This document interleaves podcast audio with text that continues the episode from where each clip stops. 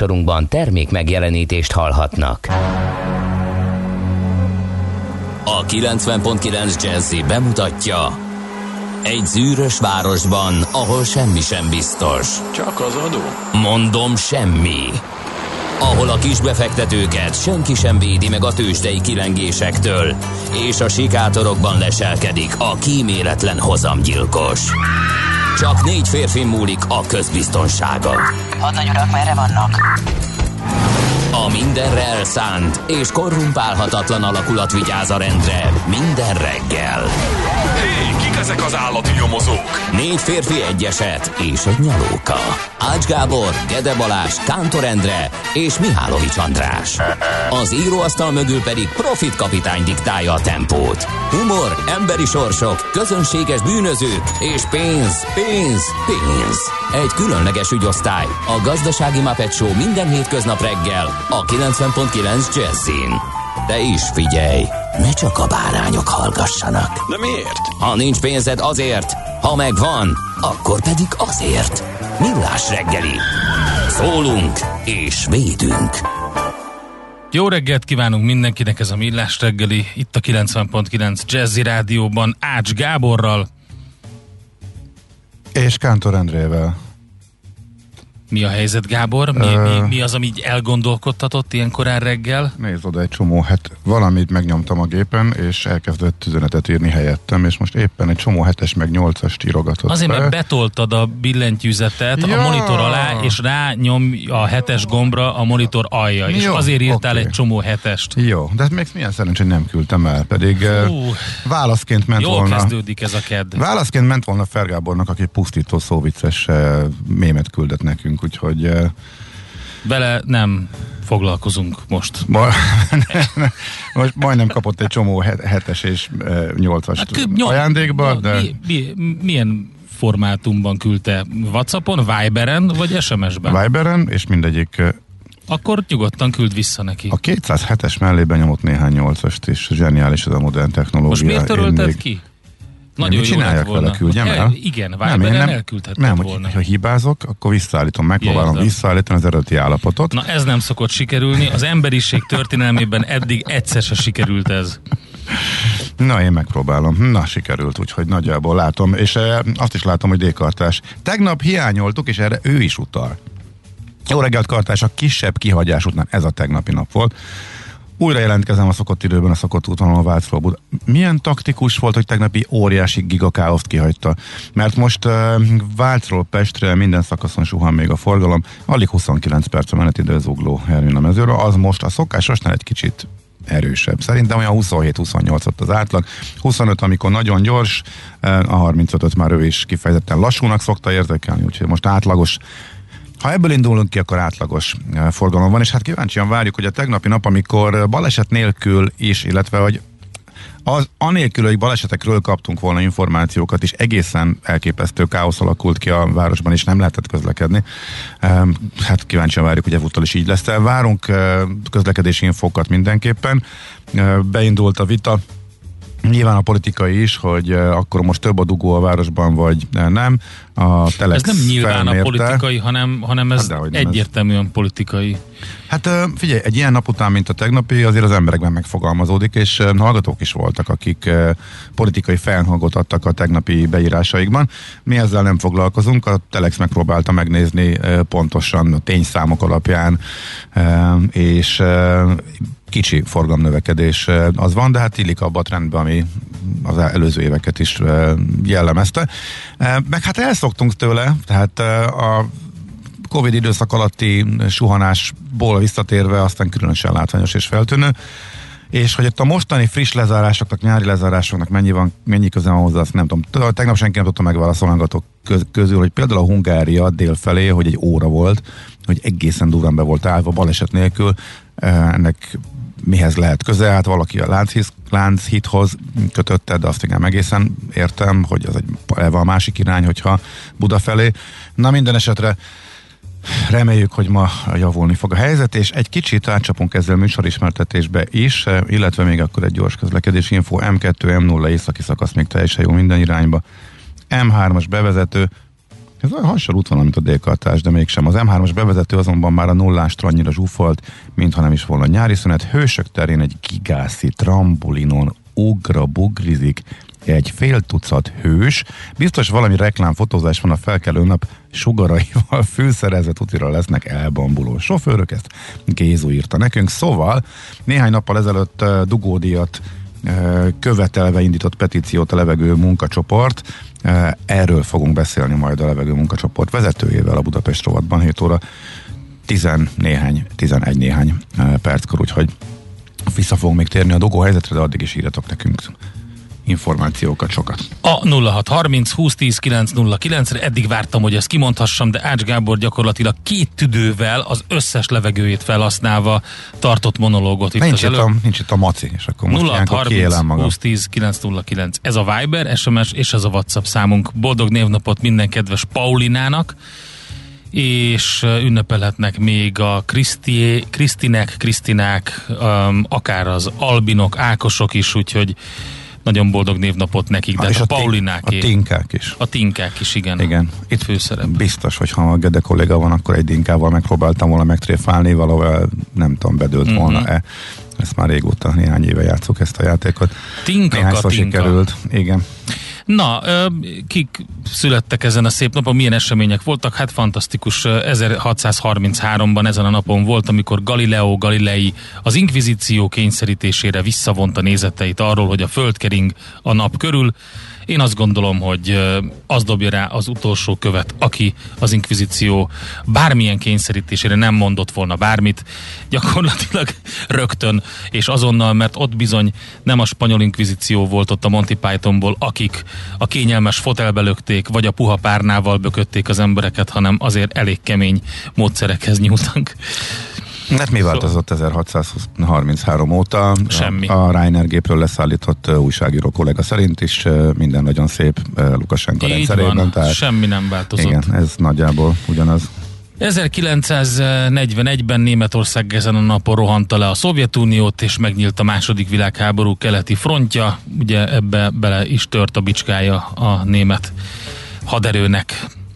1988-ban pedig, hát ezt direkt ideírta szerintem nekem Mihálovics András, az EU engedélyezi a tujon tartalmú szeszek gyártását.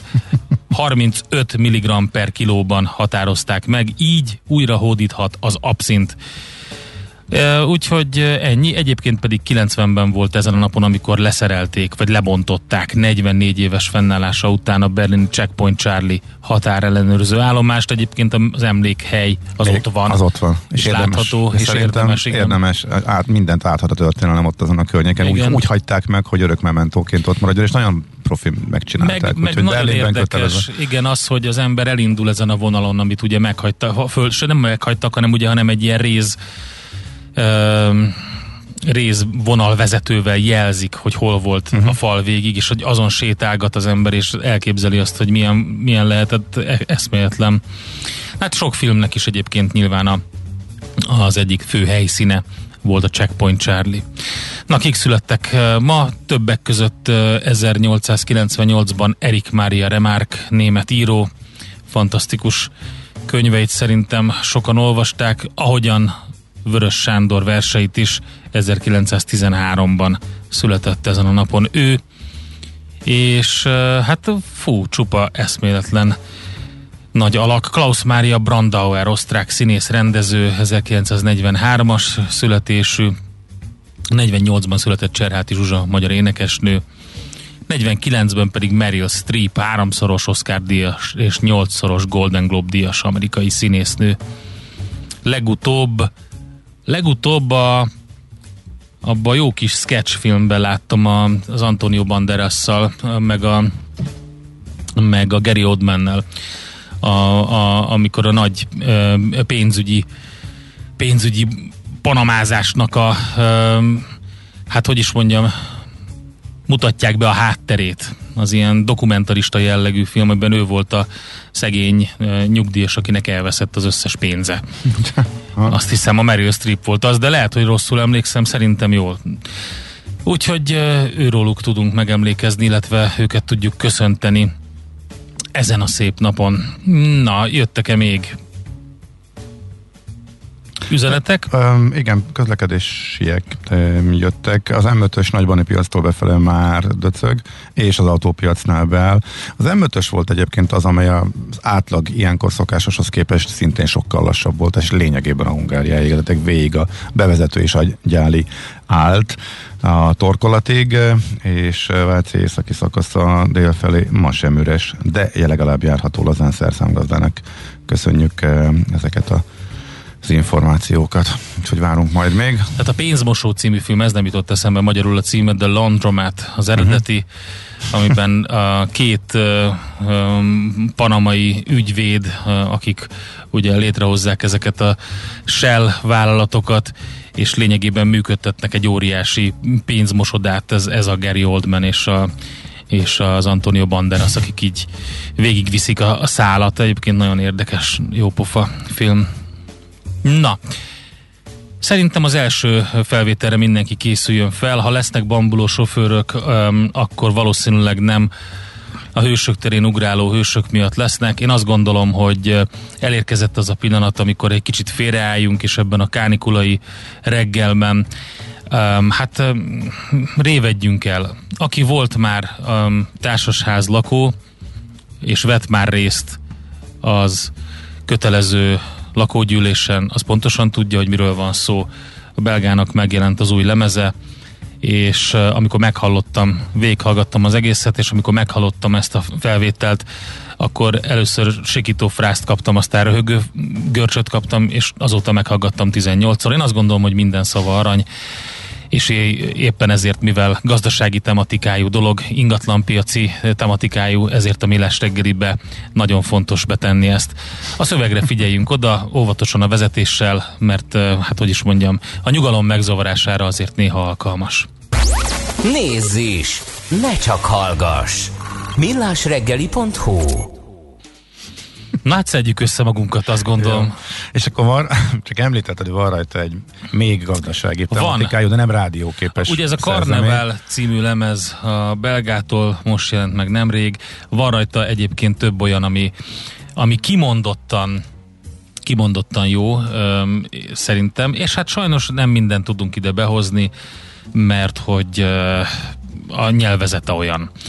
Az inflációról szóló dal is. Az inflációról szóló dal, azt mindenkinek ajánlom, tényleg nagyon klassz, és benne van mindaz, amit éreztünk az elmúlt időszakban a gyümölcsök, a kenyér, a hús drágulása, és a többi, csak hát olyan szavakkal kifejezve, amiket így a rádióban nem tudunk.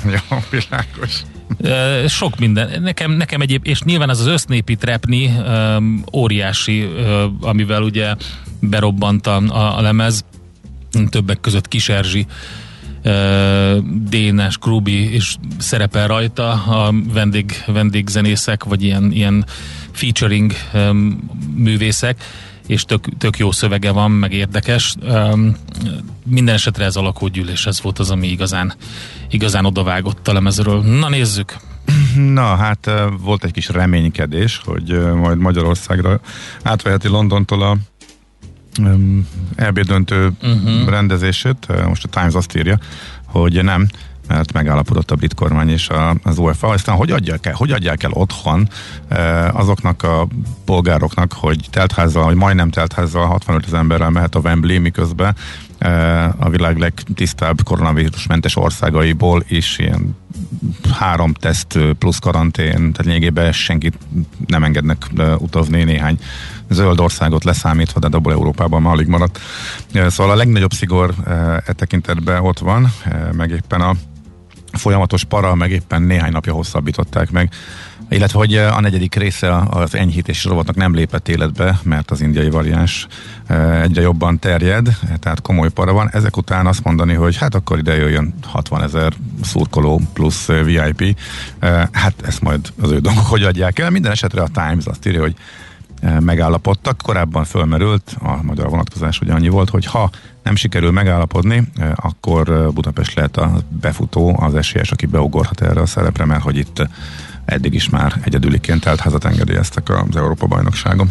De akkor nem így lesz, legalábbis a Times információi szerint. Maradjunk Aztán, akkor a, igen. a brit, briteknél. A Bloomberg vezető sztoria ma az, hogy eh, mennyire mély még mindig a szakadék az Egyesült Királyságban öt évvel a Brexit szavazás után. Annyira megosztó volt, annyira szétszakította a társadalmat az egész, hogy, hogy, hogy még mindig eh, nagyon nagyok az ellentétek. Lényegében így lehet összefoglalni egy mondatban, tehát ez a Bloomberg vezető Mhm. sztoria. Egyébként tényleg kíváncsiak rájössz Felgábor írja, hogy volt már egy nagyon nagy sláger már régen, ami az inflációról szólt. Eszedbe jut, hogy melyik? Nem. Most így hirtelen. Én most a, A két, forint, a két forintos dalnak a Ja. végén már 6 forint a dal, úgyhogy teljesen jó. Te, az már a hiperinflációról szóló dal volt, abszolút, de teljesen jogos.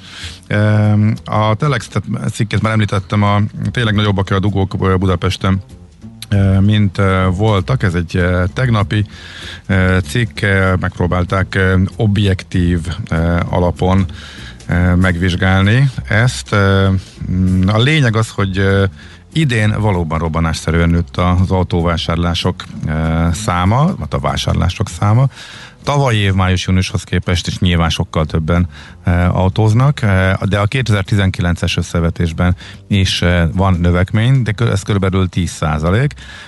A tavalyi számokhoz képest több a torlódás, és a 19-eshez e, képest tehát a torlódások és a, az autóhasználat is hasonló mértékben ez a 10%-kal nőtt, tehát a két éves viszonylatban. Idén viszont kozán- korábban, korábban kezdődtek a felújítás miatti e, lezárások, és 2019-ben e, csak júliusban kezdődött a nagykörúti villamospálya rekonstrukció, rekonstrukció és e, emiatt ott kicsit később indultak el a nagyobb leállások, illetve a nagyobb lassulások. E, aztán üzemanyagfogyasztás, autó, ja, üzemanyagfogyasztásból a legutóbbi táprilisban hozták nyilvánosságra, ebből lehet kiindulni, amit a Magyar Ásványolaj Olaj- Olajszövetség kiadott. Ez szerint az idei első negyedév összfogyasztása az 816 millió liter üzemanyag volt. Tavaly 890, tehát jó nagy visszaesés még az első negyed évben. Uh, viszont uh, ez megint csalóka, mert tavaly még pont, hogy a koronavírus járvány kitörése előtti időszak a bázis, úgyhogy ezt is a helyén kell kezelni. Úgyhogy a forgalmi adatokat, amit eh, lehet látni a, a Vézen és hasonló, azok is magukért beszélnek, tehát enyhe növekedés van folyamatosan. Ha a két éves nézed, akkor viszont nagyjából ugyanott van csak a mostani mint korábban, tehát összességében tényleg egy enyhe növekedésről eh, lehet két éves viszonylatban beszámolni. Aztán, ha valakit az érdekel, és egy tudományos cikk, és azért kell odafigyelés, hogy megértsük, hogy miért bukott el a CureVac-nek a vakcinája, hogyha a pfizer ennyire sikeres. Eh, Mi a különbség? Mind a kettő a, a ugyanazt az mRNS alapú technológiát használja, hogy erről is a Telexen lehet eh, részletesen olvasni, hogy ők mit csináltak másképp, illetve hát így utólag lehet azt mondani, hogy mit rontottak el. A cikk egyébként arra jutott, hogy ezzel növeli, növekedett az esélyük Karikó Katalinének Kat- Katalinéknak arra, hogy komoly elismerésekben eh, részesüljenek. Hát nyilván a Nobel-díj várományosként szokták emlegetni a csapatot, amelyik a Pfizer eh, vakcináját kifejlesztette. És eh, melyik volt még? Amit nem tudtam meg, például a Telex hogy a sportlövők közötti feszkóban mi a helyzet. Volt egy Péni interjú, amiből semmi se derült ki. Eh, Amikor tipikusan, amikor végigolvasol valamit, és eh, úgy érzed, hogy kár volt rászánni az időt, engem az egészből az érdekelne, hogy mi a konfliktus lényeg, és ez még senki nem írta meg. Azt mindenki ragozza, hogy eh, hogyan ment be Sidi Osont be, és csempészet vízhajtót valószínűleg, de az ártatlanság vélelme őt is megilleti. De hogy ez a tíz éves óriási feszkó, ennek mi a háttere, illetve mi az alap, erről pár dolgot végre a 24.hu eh, interjújában eh, mondott el eh, Sidinek az edzője, aki viszont most elvesztette a munkáját a versenyzője fölfüggesztésével, és pár dolgot elmesélt, hogy hogyan cukkolta és szólogatott be. De ez még mindig csak kevés, tehát igazából, hogy az egésznek a hátteréről még mindig nem tudunk semmit, és engem kicsit bosszant, hogy egy dolog érdekelne, csak arról a rengeteg betűtengerből még nem derül ki semmi, továbbra sem, vagy, hát, vagy hát nagyon kevés. Úgyhogy uh, olyan nagy gazdasági jellegű, fontos uh, információt. Így most ma reggel, illetve tegnap este nem láttam. BBC vezető sztoria az, hogy a Covid vakcinák fogynak, nagyon fogynak a szegényebb országokban. A WHO jelentése szól erről, és azért oda kellene erre figyelni, mert egy pandémiát nem lehet úgy megakadályozni, hogy bizonyos országokban nincsen elég oltóanyag. Ez az egyik, ami fontos. A CNN-en pedig találtam egy érdekes összeállítást arról, hogy melyek a legdrágább városok, expetek számára, tehát ott dolgozó külföldiek számára 2021-ben egy összeállítást közölt. Úgyse fogod kitalálni, hogy külföldön dolgozók számára melyik a Mercer kutatása szerint a Cost of Living Survey, tehát a, az élete uh, fenntartás ára kutatásukban, hogy melyik vajon melyik ország, melyik városa a külföldiek számára a legdrágább. Nem, nem fogod kitenni, elmondom. Na, mond. Türkmenisztánban van Askabat városa, az a legdrágább. Hogy- Ott a legdrágább élni külföldiek Hogy, számára. Hogy, hogy. De hogy Ez, ez van. Úgyhogy egyébként nem olyan meglepő, mert tavaly a második helyen volt a tavalyi listán a, a türkmén főváros, és egyébként pedig, és megelőzött olyan hubokat, mint például Hongkong, Tokió, Zürich vagy Szingapur, aki most Szingapur például a hetedik helyen van, Zürich az ötödik helyen van, Hongkong tavaly a legdrágább város volt, és most átvette Askabat a, a helyét, és most Hongkong a második helyre szorult vissza, úgyhogy például nagyon klassz. Beirut is egyébként emelkedőben van, 45. helyről a harmadik helyre jutott előre, tehát 45. volt 2020-ban, és most 2021-ben nemzetközi uh, dolgozók számára Beirut már a harmadik legdrágább város a Mercer kutatása szerint. Még egy dolog, már nehezen olvasom az ilyen utazásos cikkeket, olyan töménytelen mennyiségű baromság jelenik meg a magyar sajtóban is arról, hogy milyen rendszerben, meg hogyan engednek be, meg hogyan lehet utazni. Most a világgazdaság vezető anyaga eh, kiskapukról értekezik, hogy egyre több kiskapuval engedik be a eh, turistákat. A címlapon még erre semmiféle eh, példa nincsen, hogy mi a kiskapu, inkább továbbra is káosz van, tehát eh, ahány ország annyi szokás, hogy hogyan engedik be a turistákat. Eh, Minden esetre valószínűleg egy hosszabb cikk, majd még be elmondom, hát ha van benne mégis valami újdonság, szóval a világgazdaság ezzel indít most egy összefoglalóval eh, tekintetben, hogy hova lehet eh, beutazni, akár már védettség hiány és korlátozások nélkül. Hol zárt? Hol nyit? Mi a sztori? Mit mutat a csárt? Piacok, árfolyamok, forgalom a világ vezető parketjein és Budapesten. Tősdei helyzetkép következik. Na hát a, talán a kriptovalutákkal kezdjük a tőzsdei összefoglalót, mert az volt a, talán a legizgalmasabb a tegnapi napon. Ebben a pillanatban kaptam az értesítést, hogy plusz 10 de tegnap meg mínusz 10 volt, uh-huh. úgyhogy gondolom, hogy Komolyan? visszapattanás van, igen. Na, Um, izgalmas volt. Um, ugye a részvénypiacokon is elromlott a hangulat, erről is beszélünk majd, de a kriptók piacán is. Azt követően ugye, hogy uh, hát erre fogják, hogy a, a, a Fed a múlt szerdai kamadöntő ülésén ugye a korábbiakhoz képest szigorúbb hangnemben szólt az inflációs kockázatokról, és a többi, hát most nem tudom, hogy akkor miért nem egy olyan piacon, ahol rögtön érezni mindent, hogy azt miért nem rögtön reagálta le a piac, és miért a tegnapi napon. Minden esetre, igen, volt egy ilyen 10% körüli esés megfigyelhető.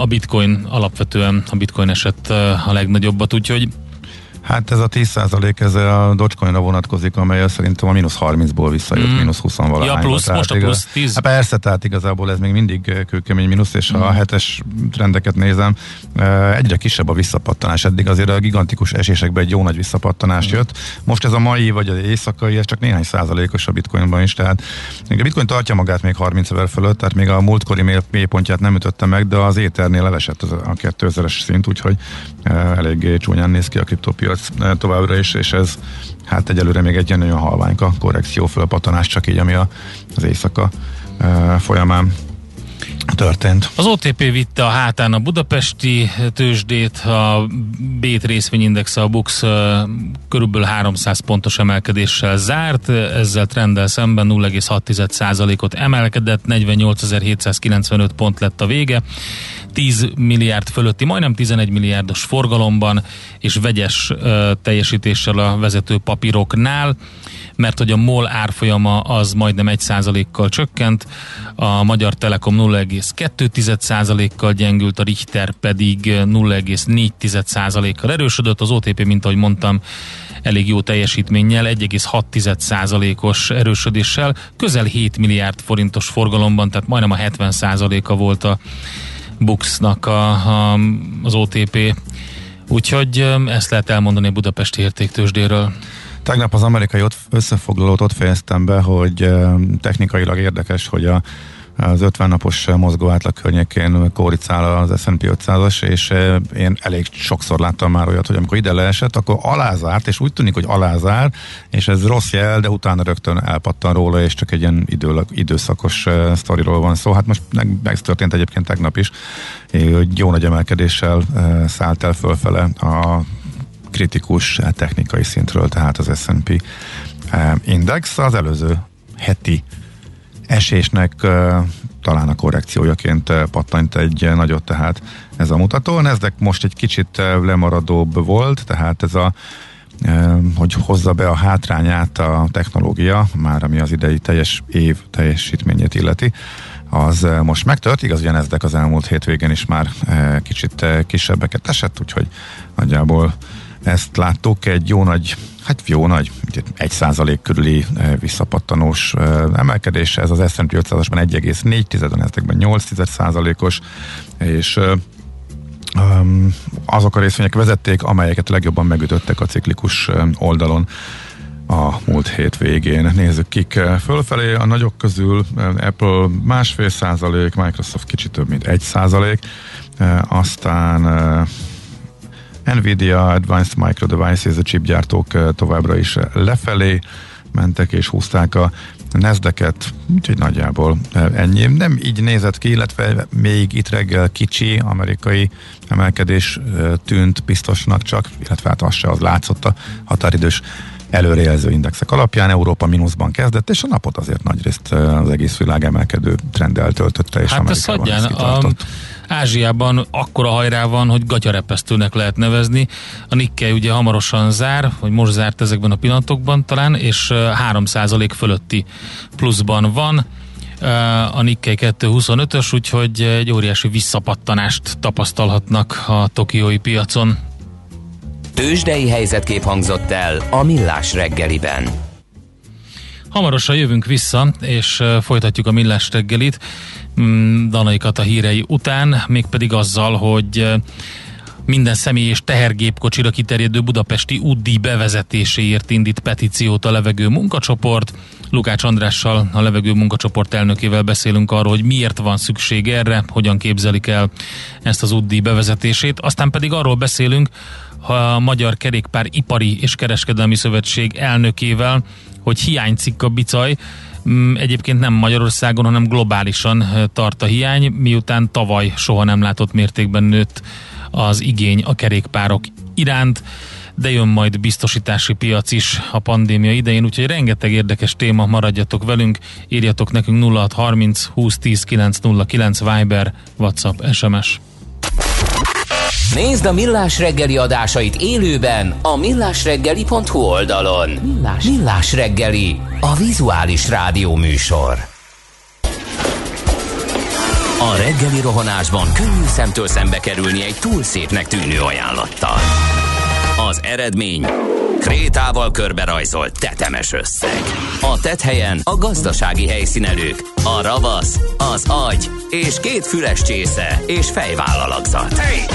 A lehetetlen küldetés megfejteni a Fibonacci kódot. A jutalom egy bögre rossz kávé és egy olyan hozamgörbe, amilyet még Alonso Mózli sem látott. Millás reggeli, a 90.9 Jazzy Rádió gazdasági mapetsója.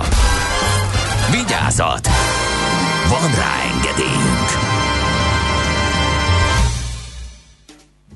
Ez továbbra is a Millás reggel itt a 90.9 Jazzy Rádióban Ács Gáborral. És Kántor Endrével. És a kedves hallgatóinkkal, akik közlekedési információkat is küldenek nekünk.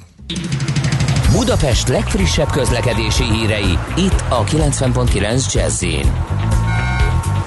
És nyilván beszámolnak a Könyves Kálmán körúton való sávlezárásról, mert ugye ott a Rákóczi híd felé az ülői útra balra kanyarodó belső sávot lezárták. Jó, akkor megvan a megoldás a kérdésemre, hogy miért van ott sokkal durvább dugó, mint szokott lenni. Aha. És az egyes villamos helyett a Közvágó híd és a Vajda Péter utca között, az egyes eh, M villamos helyett pedig a Népliget és a Vajda Péter utca között pótlóbusz közlekedik. Járműhiba miatt ez még nehezíti azoknak a közlekedését, akik ugye villamossal szeretnének bejutni a városba, úgyhogy igen, sajnálatosan emiatt van.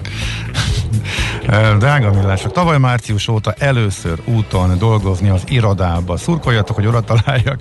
Még nem biciklivel, mert fogalmam sincs, mit hagytam az öltöző szekrényemben, írja Szőke kapitány. Lehet, hogy nem hasznos közlekedési információ, de mindenképpen szórakoztató. A tököli viszont hasít, írja a bankdíler és a Hungáriáról.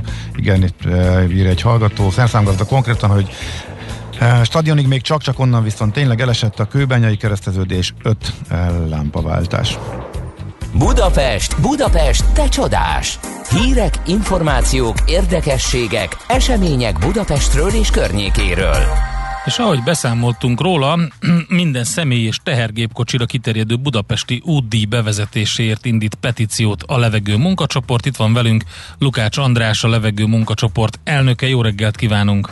Jó reggelt kívánok, üdvözlöm a hallgatókat! Hadd foglaljam össze gyorsan a dugódi eddigi eh, történetét, mert ez és érdekes, hogy éppen eh, most eh, kerül ez napirendre. Ugye a főváros elvileg, amíg Demszki Gábor idején vállalta a metróépítés, a négyes metró EU támogatásának fejében, hogy bevezeti a dugódíjat, 2013-ban kellett volna, akkor Tarlós István el tolta magától, azt mondta, hogy neki ez nem tetszik, és sosem fogja.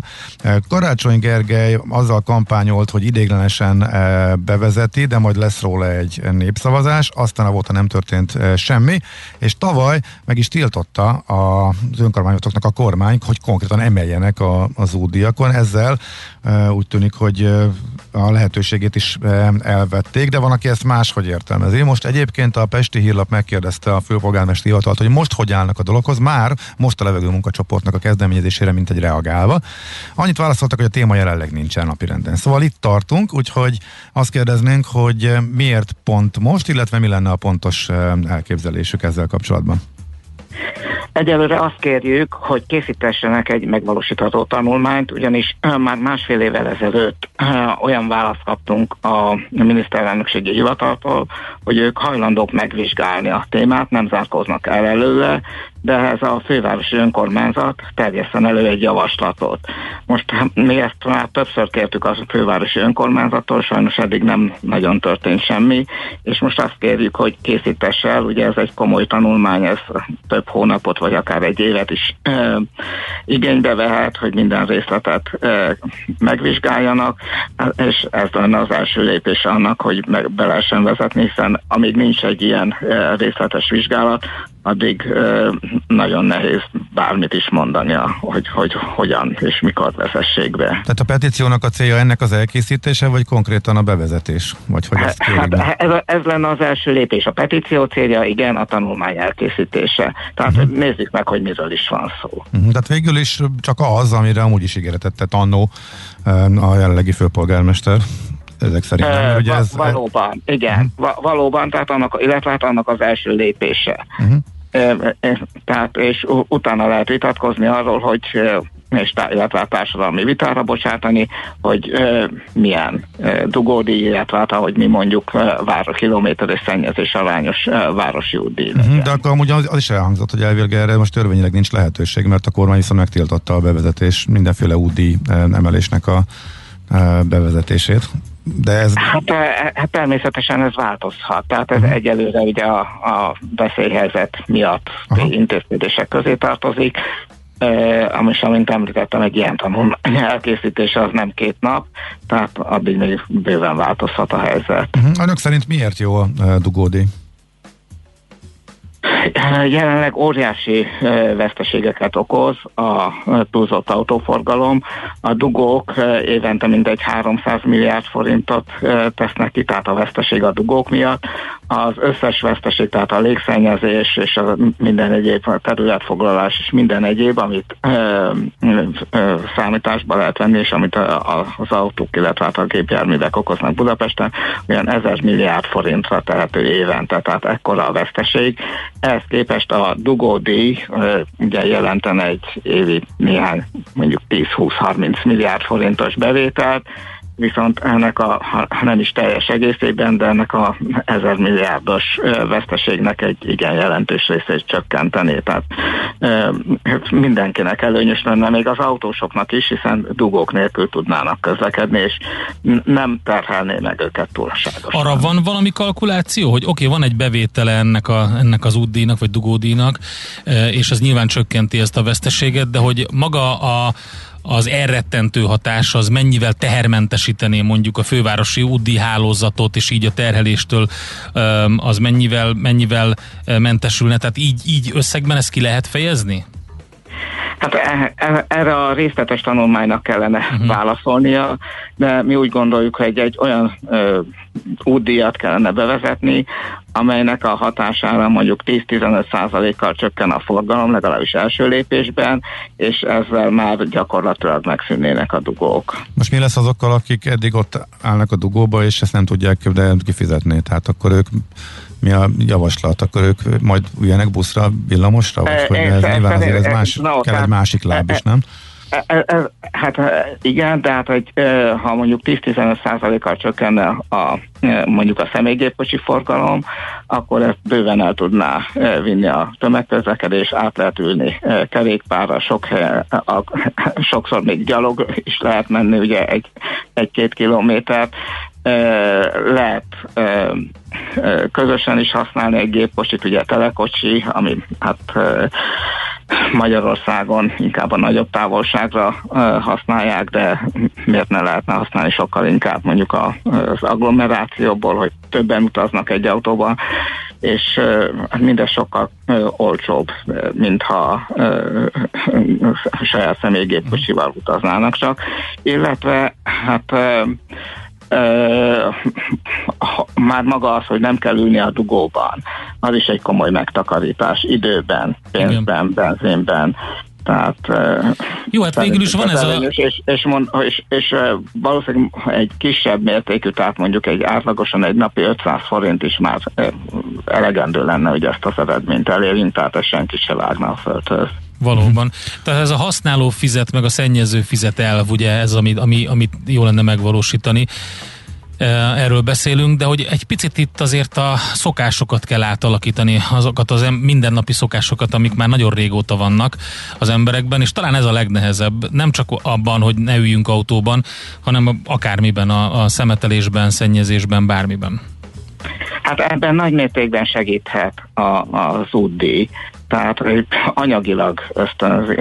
Már, már maga az a tény, hogy lenne útdíj, még hogyha nagyon viszonylag alacsony is, az is gondolkodásra ösztönözni az embereket, és egy bizonyos réteget, vagy az emberek egy bizonyos részét rá venni arra, hogy, hogy változtassanak a közlekedési Hát igen, lehet, de hogy mondjuk egy átlagos jelenleg autózónak a szemszögéből nézzük, akkor viszont ő ezt egy sarcként éri meg, egy kényszerítő eszközként, hogy ő egy hosszabb, lassabb utazási megoldást válaszolhat, amit korábban ő nem akart volna. Hát nem véletlen, hogy nem véletlen, hogy a politikusok azért ezt eltolták maguktól, és próbálták hát nem bevezetni. A, Világszerte az a tapasztalat, hogy mielőtt be, nem bevezetnék az útdíjat vagy dugódíjat, az emberek nagy többsége ellenzi, és amikor miután bevezetik, utána pedig a nagy többség támogatja, mert látja mhm. az előnyeit. Így volt ez például Stockholmban, ahol mindössze 30%-a az embereknek támogatta, hogy bevezessék a dugódíjat, utána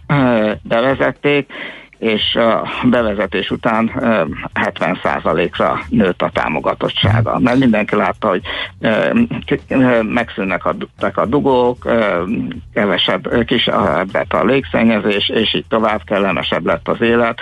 Tehát eleinte igen sok az ellenző, meg kell valósítani. Egyébként Stockholmban is azt, azt tették, hogy fél év kísérlet után leállították, és népszavazást rendeztek róla, és a népszavazáson a többség azt szavazta meg, hogy legyen, igen, legyen dugódíj. Ez, ez az, amit a főpolgármester ígért a jelenlegi, igen, de még erről nem látunk rá. Aha, ez a, egy utolsó kérdés, hogy mennyire sürgős ez? Azért kérdezem, mert azért rengeteg hírünk van arról, mi is beszélünk itt egy csomó fejlesztésről, amely majd sokkal gyorsabb és kényelmesebb bejutást ígér, de majd csak jó pár éves távlatban a közösségi közlekedésben a felszín felszínen. De nem célszerű ezt megvárni, hogy akkor legyen meg az alternatív, hogy érdemes legyen átülni? Se, semmiképpen nem. Egyrészt említettem már, hogy óriási veszteségek keletkeznek minden évben a dugók és a légszennyezés és egyéb környezeti ártalmak miatt, amit a gépjárműforgalom okoz. Évente mintegy 2500 ember hal meg idő előtt Budapesten csak a légszennyezés következtében. Ennek nem, nem csak a gépjárműforgalom, ennek egyéb légszennyezés forrásai miatt is van, de egy, egy jelentős része ez, és rengeteg megbetegedés történik, tehát már régóta, réges-régen be kellett volna vezetni. Uh-huh. Tehát ne, nem tudunk még várni még tíz évet, azaz ha még tíz évet várunk, akkor még újabb hatalmas gazdasági veszteségek keletkeznek, még több ha, hal me, ember hal meg feleslegesen, még több lesz az asztmás gyerek és felnőtt, hát ez, ez, ez megengedhetetlen. Ezt nem kéne kívánni, így van. Köszönjük szépen, hát meglátjuk, hogy mi lesz ennek a petíciónak a sorsa. Sok sikert és jó munkát kívánunk! Nagyon köszönöm, köszönöm szépen! Lukács Andrással beszélgettünk a levegő munkacsoport elnökével. Minden személy és tehergépkocsira kiterjedő budapesti útdíj bevezetéséért indítottak petíciót. A levegő munkacsoport oldalán lehet a további részleteket elolvasni. Nekünk a Gellért hegy a Himalája. A Millás reggeli fővárossal és környékével foglalkozó robata hangzott el. Az igazság fáj. Persze nem annyira, mint olyan bicajra pattanni, amelyről hiányzik az ülés. Millás reggeli. Bicikli a témánk, úgy tűnik, hogy továbbra is tart a globális hiány, miután ugye tavaly soha nem látott mértékben nőtt az igény a kerékpárok iránt. Itt van velünk a vonalban Sipicki Robert, a Magyar Kerékpáripari és Kereskedelmi Szövetség elnöke. Szervusz, jó reggelt kívánunk! Jó reggelt, szervusztok! Mi történik a globális bicikli hiányjal? Ez nem késztette arra a gyártókat, hogy egyre nagyobb ütemben termeljenek és szórják meg a piacot? Egy hisztéria alakult ki a tavalyi év folyamán, és tart még idén is, ami annyit jelent, hogy a hatal megnövekedett igény miatt kiürültek a kiskerboltok, kiürültek a nagykerraktárak, a gyártók raktárai, és mindenki pánikszerűen elkezdett rendelgetni, rendelni, rendelni, rendelni, Tasmániától Kanadáig az egész világon. A gyártóknál, az ellátási láncok legvégén lévő alkatrészét, a komplet kerékpárgyártóknál közel háromszoros megrendelés állomány gyűlt össze mostanra, ami nyilvánvalóan túlzás a kerékpározás népszerűsödése népszerűsödésével összehasonlítva. Mindenki, aki eddig 40 ezer darabot játszott valamiből, az most rendeljünk 80 ezer, 120 ezeret, és egy hatalmas lufi alakult ki. Ennek megfelelően minden uh, szállítási határidő rémületesen megnőtt. Uh-huh.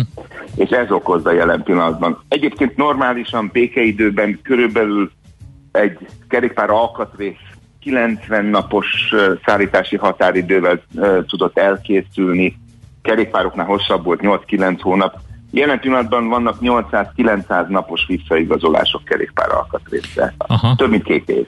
Hát az alkatrész talán az még fontosabb is, mert maga a kerékpár az nem nevezhető kimondottan ilyen FMCG terméknek, tehát azért uh, nem, nem olyan gyorsan mozgó dologról van szó. Viszont ugye a gyártók azért igyekeznek uh, minden évben valami újat a piacra dobni, tehát ez is, ez is uh, része ennek az egésznek. Nyilván, nyilván ekkora megrendelést teljesíteni sem lehet, de de, a piac egyébként nem is fogja tudni felvenni, nem? Pontosan ez a, ez a helyzet. Lesz egy kiózanodás egészen biztos valamikor, az idei év ebben, ebben telik el. Tartunk tőle, hogy 2022-ben sem fog számottevően javulni a helyzet. 23-ra pedig óvó aggodalommal tekintünk előre, hát ha addigra normalizálódik az egész piac.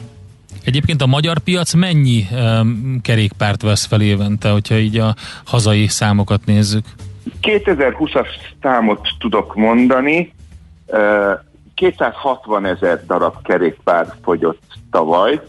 Lehetett volna többet is eladni, igény lett volna, csak már nem volt elegendő készlet. Az azt megelőző évben 2019 240 ezer körül volt, tehát egy szép bővülés volt. Ezen belül a hallgatók biztosan tudják-e már, és ti is, hogy van egy e-bike nevű uh-huh. valami, ami, aminek egy boomja van az egész világon, amelyik évről évre duplázódik Magyarországon, így is még szerény számok egy német vagy Benelux piachoz képest, de az is egy komoly. Hát igen, de, de ugye ott van, megvannak a támogatások. Most egyébként, ha már igen. erről beszélünk, az e-bike támogatások azok, azok léteznek, ismerjük őket, de most úgy tűnik, hogy a sima kerékpárnak is meg fogja dobni a, a, a keresletét azzal, hogy a, a munkáltatók ugye e, az alkalmazottaknak vehetnek juttatásként kerékpárt a tervek szerint. Igen, a szakma nagy örömmel fogadta ezt a hírt, hogy sok éves lobby tevékenységünk és érdekérvényesítésünk eredményeként is, több partner együttműködve, jövő év január, január 1-től a cégek az autókhoz hasonlóan kerékpáros flottát is fenntartanak, nem csak analóg kerékpárt, e-bike-ot is, pontosítanék, és ennek megfelelően egy, egy sokkal kedvezőbb adózási környezetben ez egészen biztos, hogy jót fog tenni a piacnak. Kíváncsian várjuk, hogy hogyan tudjuk majd kielégíteni az igényeket. Ha már az autók szóba kerültek, akkor a gépjárművekhez hasonlóan a másodpiac is jelentős, azt lehet látni, az, az hogy, hogy áll, vagy erről vannak számok, hogy ha használt kerékpárpiac az, az milyen mértékű, mert azért azt arról lehet látni. Arról még csak becslésünk sincs, az egy annyira, hogy mondjam, bizonytalan zóna. Aha, értem. De azt is lehet tudni, hogy elég sok kerékpár szaküzlet foglalkozik beszámítás miatt, vagy valamilyen ö, okból használt kerékpárokkal, azok is a kifogyás utolsó pillanatait élik. Mert Nyugat-Európában is, ahonnan származtak ezek a használt biciklik tömegével, ott is a használtaknak is nagy piaca van, úgyhogy egy teljes, teljes piaci zűr van. Uh-huh.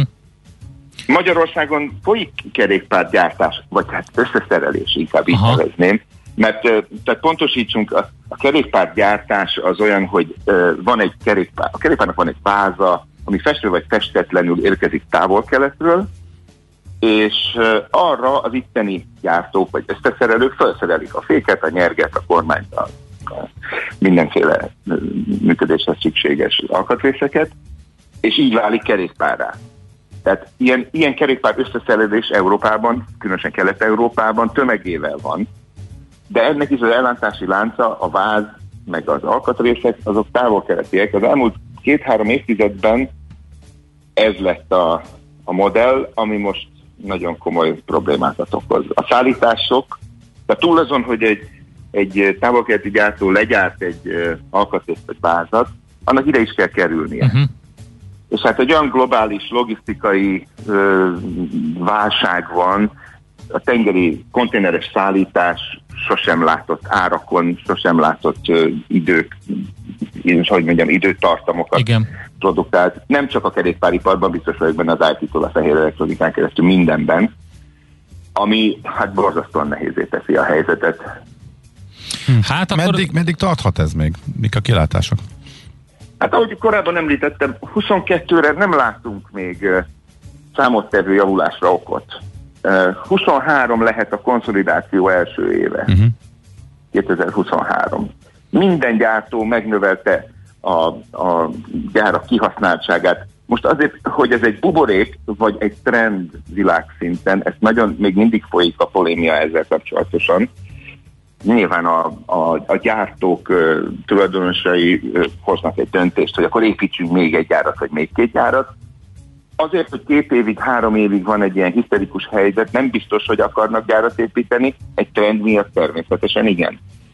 ezt most még nehéz látni. Aha. Nőtt a kerékpárosok száma világszerte. Magyarországon örvendetesen soha nem látott mértékben, és hát ki is tapasztaljátok, annyi bringás van az utcákon, ami még soha nem volt. Igen, igen, tök jó.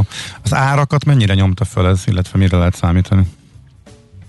Sajnos napról napra kapjuk a híreket az alkatrészbeszállítóktól, 7%, 8%, 11%, már meg sem indokolják, plusz még a tengeri szállításnak a költsége, ami többszörösére emelkedett.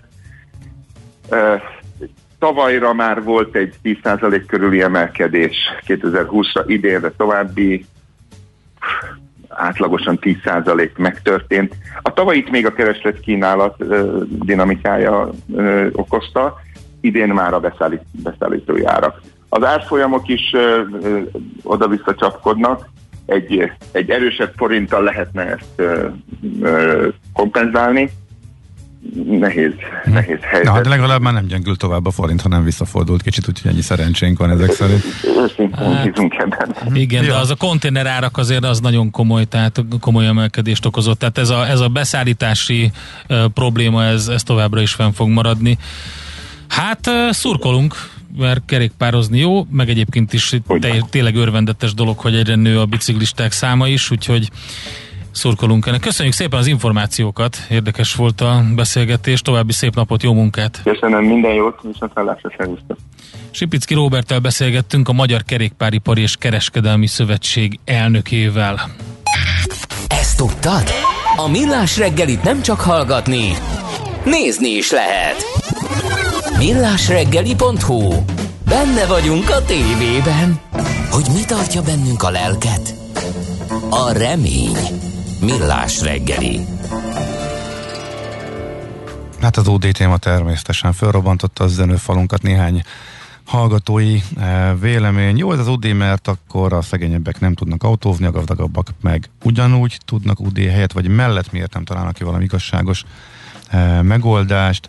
Aztán eh, a dugódi is olyan magyarosan lesz majd kitalálva, hogy az eddigi fejlesztések nagy része, akik közel vannak a tűzhöz, megkapják a behajtási különengedélyt. A Stockholmi és nálunk évtizedekkel fejlettebb közlekedési vállalatokat nem érdemes felhovni példának, támogatnám a dugódiat, ha volna 21. századi tiszta, gyors és hatékony közlekedési mód, például, mint amilyen Stockholmban is. Én pont ezért volt a utolsó kérdés, hogy e, egyébként jó úton vagyunk, rengeteg fejlesztés történt, bizonyos e, részeiről például az agglomerációnak is ilyen van. Van is növekedés a beutazás, beutazásban, tehát a, ahol e, a tömegközlekedésnek a fejlesztése megvalósult, ott átterülött bizonyos forgalom, és erre vannak komoly tervek. Magyar hallgatók akkor végig is azt mondja, hogy előbb, tehát előbb kéne ezt megvárni. A miért annyira sürgős kérdésre, ugye a környezetvédelmi szempontok merültek fel nyilván, erre meg azt írja egy hallgató, hogy rohamosan állunk át a, a villanyautóra. E, nyilván a levegő munkacsoport azt mondja, hogy azt, azt ne, ne várjuk meg, tehát ez azonnal kell. Itt az a következő években több olyan dolog is történni fog, ami javít majd ezen a helyzeten. A kérdés ugye az időzítés, ahogy arról beszéltünk. Egyébként Aztán... nagyon fontos az, hogy mennyire vagy hajlandó kimozdulni a komfortzónádból. Eddig volt egy olyan rutin, amire azt mondtad, hogy ez így működik, és bármi olyan, ami abba ütközik, akkor azt mondod rá, hogy hát ez már nem komfortos nekem, csak ugye ezt a komfortot kell a mérleg egyik oldalába tenni, a másik oldalába pedig mindazt a káros hatást, amiről mm. beszéltünk. Úgyhogy szerintem, szerintem működhet ez a dolog, és nyilván nem lehet mindent megvárni, hogy, hogy, hogy létesüljenek akkora P plusz parkolók, hogy meglegyen mindenhol a közlekedés, hanem igen, sajnos, sajnos az a helyzet, hogy olyan szinten van a légszennyezettség, olyan szinten van nagyon sok minden, hogy kénytelenek vagyunk bevállalni némi kellemetlenséget, ami csak kezdetben az, hmm. mert hogyha rutinná válik, akkor nem fog feltűnni, Igen. hogy 15-20 perccel hosszabb a menetidő például, vagy az, hogy kicsit leizzad az ember, hogyha mondjuk bringázik. Azt is ír egy hallgató Stockholm, egyébként pont nem jó példa, mert hogy nem működik vízfejként, nem ott található munkahelyek hmm. nagyobb része, de a vasúti közlekedés, az egy metróhálózat, az elővárosi vonalak átmennek a város alatt egy központi állomással mindenhonnan, mindenhova könnyű eljutni ebből a szempontból. Jó példa ez a terv Budapesten is a tanulmány nélkül is lehet tudni, ez egy másik hozzászólás, mit kell tenni ahhoz, hogy lezárható legyen a belváros egy része, vagy jó része, és legyen behajtási díj, elővárosi vonatok fejlesztése, P plusz parkolók, Galvani híd megépítése, m 0 budai részének befejezése, Hungária körút akadálymentesítése, a szintbeli keresztevődések megszüntetése, ez egy kb. 15 éves program, igen, visszajutottunk oda, ahonnan e, indultunk. Meg és... az is, és nagyon fontos, hogy a szokásokat át kell egy kicsit alakítani, ha máshogy nem, akkor kényszerrel, sajnos ez is része ennek. Tehát ez nem úgy van, hogy ülünk az autónkban egyedül, és azt mondjuk, hogy várjuk csak meg, amíg mindez elkészül, és akkor kényelmesen majd váltunk. Sajnos nem. És akkor többen is írják ezt, egybe foglalom össze, hogy egy politikai játszmák miatt nem fog ez működni, és nem is működhet. Tehát ami az elmúlt időszakban folyik, az tényleg eléggé úgy tűnik, hogy szakmai vitáknak itt nincsen helye addig, ameddig amióta a politika olyan szinten vette át a terepet, hogy a kormány lövi a fővárost, a főváros próbál védekezni és visszalőni, kiéheztetés zajlik anyagilag, tényszerűen el lehet mondani, és a döntéseknek egy jó része mögött azért nem csak fölsejlik a politikai motiváció, hanem hát elég egyértelműen ki lehet mutatni. Hát ez sem könnyíti meg a helyzet, az, hogy normális és szakmai vita legyen a dugódi bevezetéséről, ez kétségtelen. Úgyhogy nagyjából ezeket írták a hallgatók. Két baleset van sajnos, az egyik Zuglóban, az Erzsébet királyné útján, az Öv utca közelében, ott sávlezárás van, illetve a Váci úton befelé a Lehel utca előtt a Ferdinánd hídra balra kanyarodó sávban történt most egy baleset. Nyilván dugulásra kell ott is számítani. Az emberi természet kedvesem, épp olyan mindenütt. Legfőjebb annyi a különbség, hogy a nagyvárosban nehezebb megfigyelni. Millás reggeli. És megnézzük, hogy a biztosítási piac hogyan alakult a pandémia idején, vagy a pandémia alatt. Holó Bence van itt velünk, az NN biztosító elnök vezérigazgatója. Jó reggelt kívánunk! Jó reggelt kívánok! Hogyan alakult az életbiztosítása 2020-ban, amikor kitört ez a világjárvány? Hát a, az életbiztosítási piacra is ö, ö, nagy változást hozott a, a, a pandémia. Igazából ugye tudni kell, hogy a biztosítási piacot ugye élet és nem élet üzletágra bontjuk, és Magyarországon hosszú hosszú-hosszú évek trendje volt, hogy a nem élet üzletág növekedése az sokszor kétszerese volt az élet üzletág növekedésének. Most 2021 első negyedévében ez úgy alakult, hogy az élet üzletág növekedése 10% fölötti volt, míg a nem élet üzletág 5% alatti, tehát megfordult a trend. Ezt mi egyértelműen a pandémia hatásának tudjuk be. Konkrétan Ugye, pontosan miért? Hát azért, mert ugye a, a pandémia hozott egy, egy attitűdváltozást a, a fogyasztók részéről is. Ugye fölértékelődött az egészség szerepe. Magyarországon azért tudni kell, hogy a, az élet biztosítottsága a lakosságnak ugye rendkívül alacsony, nem csak az európai, nyugat-európai magországokhoz képest, hanem egyébként északi régiós szomszédainkhoz képest is. Nos, a figyelem azért hirtelen az egészség iránt megnövekedett, illetve táplálja ezt a felfokozott érdeklődést az is, hogy a hogy az egészségügyben ugye a magánegészségügy ö, jelentős ö, teret nyert, és ö, hát ugye itt ö, nyilvánvalóan fizetni kell a, az egészségügyi ellátásért, és ez nyilván ö, magával hozta a, az életbiztosítások iránti megnövekedett érdeklődést is. És az életbiztosításokon belül melyik termékek iránt? Tehát mondjuk a kockávat életbiztosítások, vagy a befektetéshez kötöttek, illetve hosszabb táv, rövid táv? Ugye alapvetően azért a, a növekedés gerincét még mindig a megtakarítási típusú ö, életbiztosítások hozzák, tehát ott a növekedés az ö, 17% körül alakult a tavalyi évben, ez, a, ez ugye nyugdíjbiztosításokat jelenti elsősorban.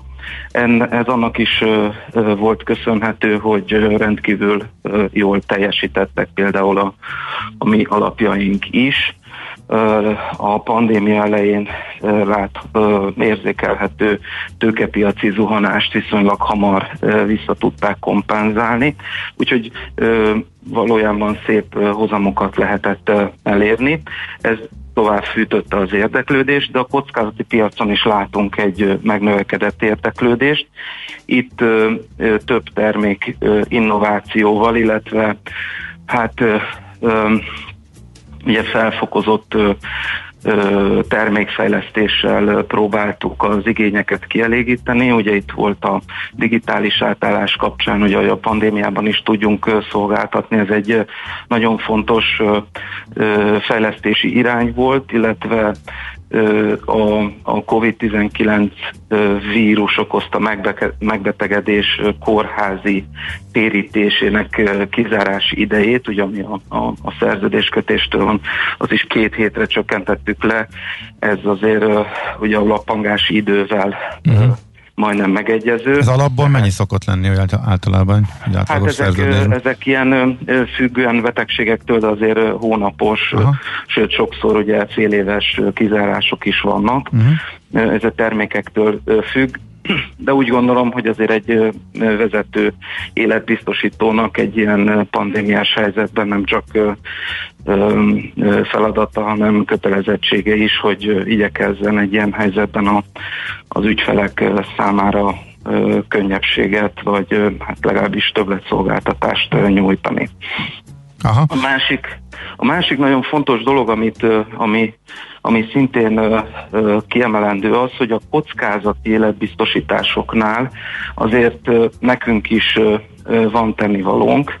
Ugye az orvostudomány is gyors ütemben nő, a különböző beavatkozások is változnak, és ebben a kontextusban a biztosítóknak is folyamatos termékinnovációkat kell piacra dobni ahhoz, hogy valóban életképes és az ügyfelek számára hasznos termékeket tudjanak szolgálni. Nekünk is meg kellett újítani a műtéti térítési biztosításunkat, mert egész egyszerűen az idő elavultá tette a régit, és új, modernebb sebészeti beavatkozásokat is fel kellett venni a térítési listára.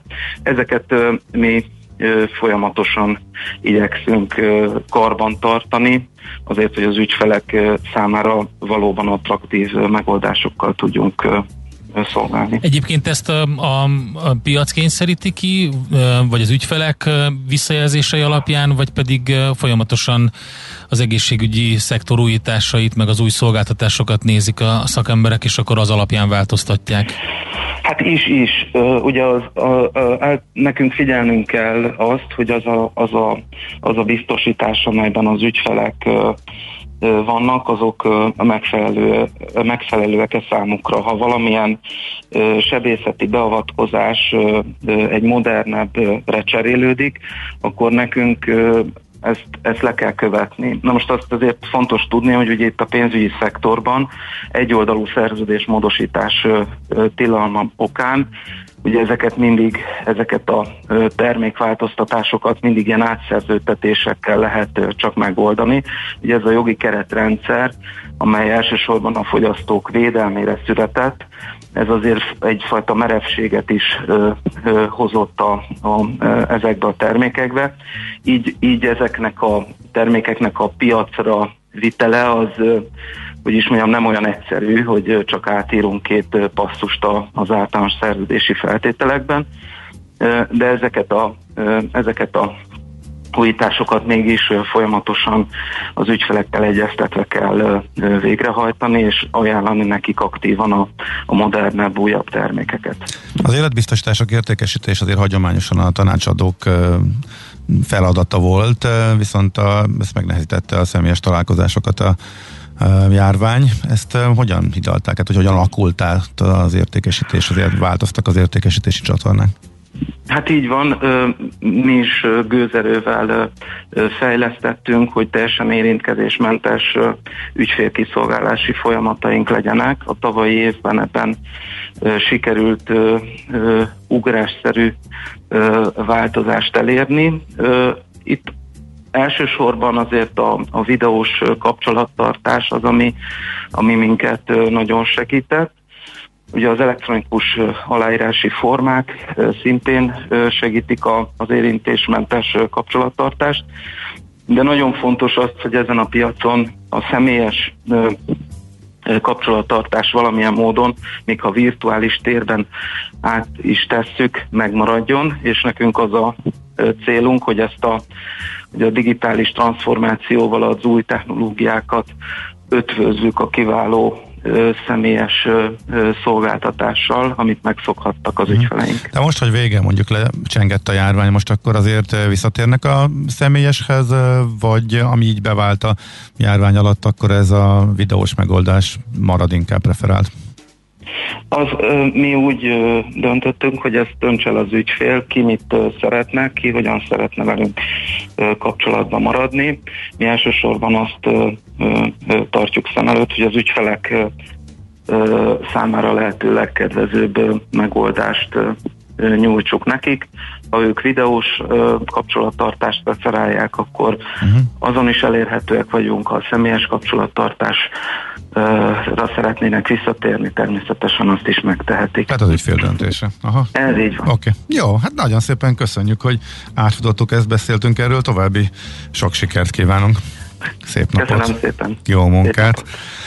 Holló Bencével beszélgettünk az NN biztosító elnök vezérigazgatójával.